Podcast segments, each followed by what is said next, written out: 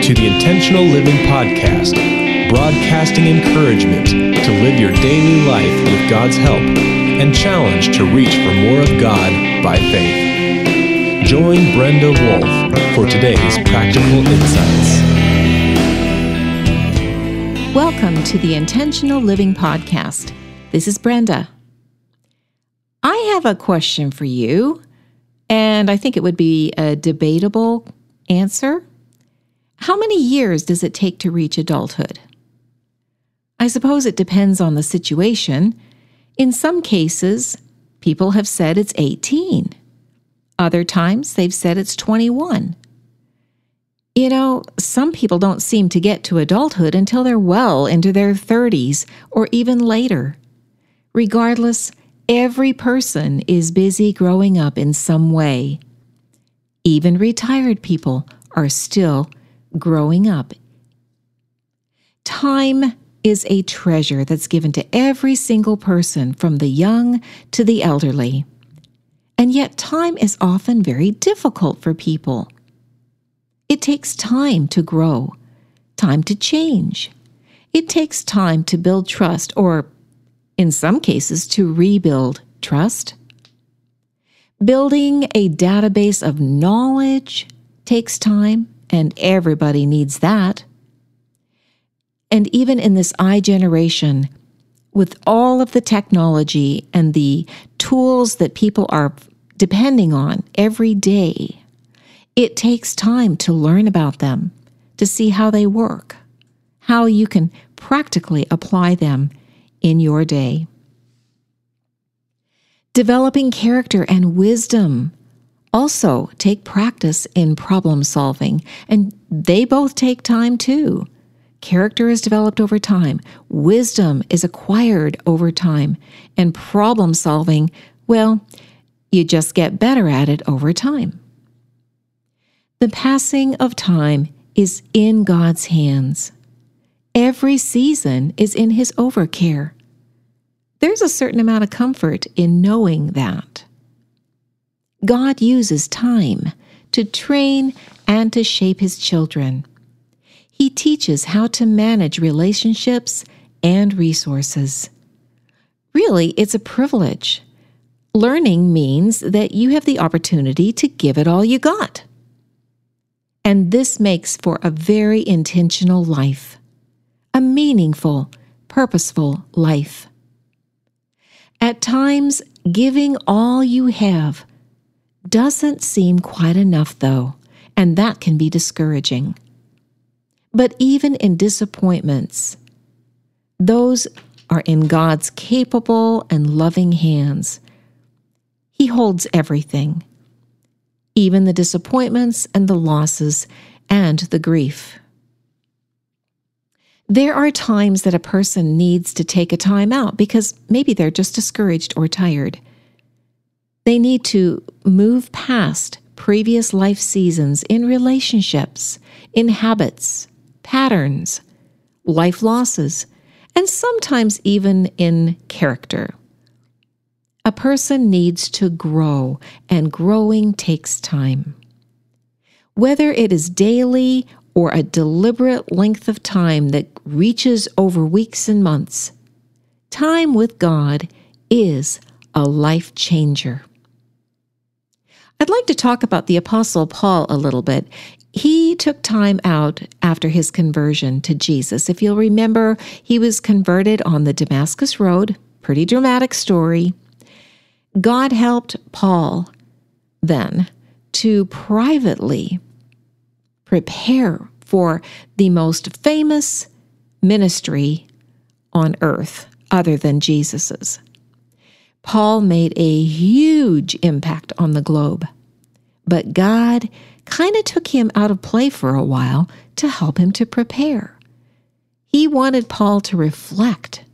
He wanted Paul to repair his perspective. Paul gave it all he had while he was in this timeout.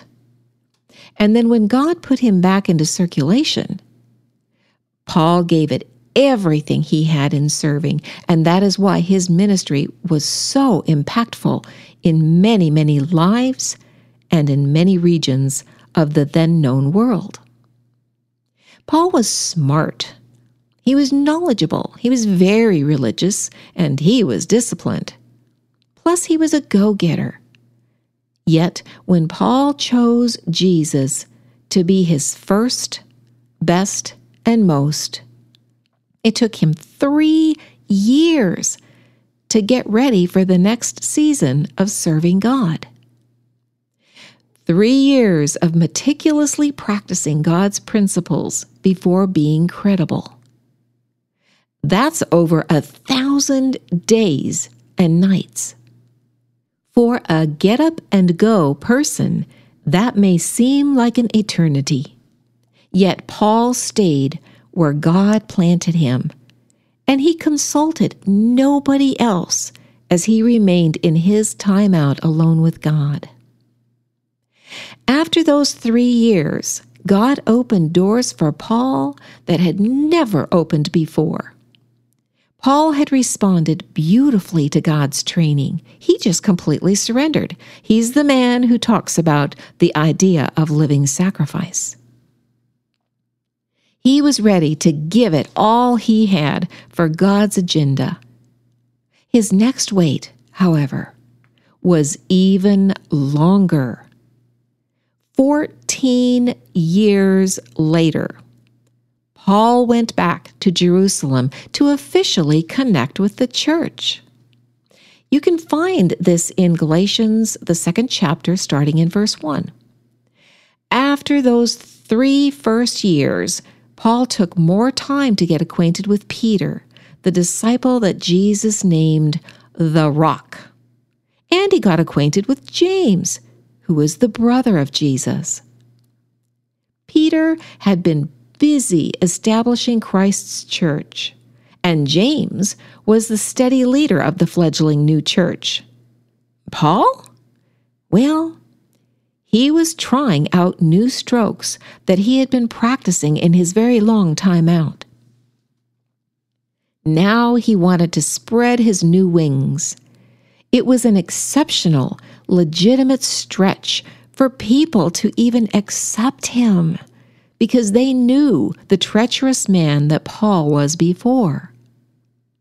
He literally hunted down believers in Jesus. Paul knew he needed to prove himself.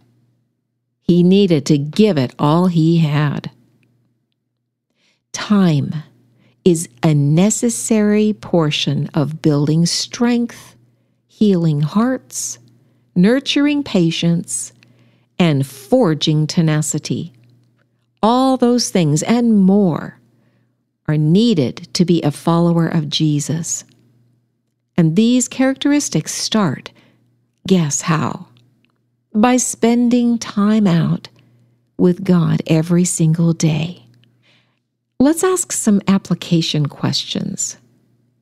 Are you spending time alone with Jesus every day? What is he teaching you in your time out with him? Do you spend time in Scripture?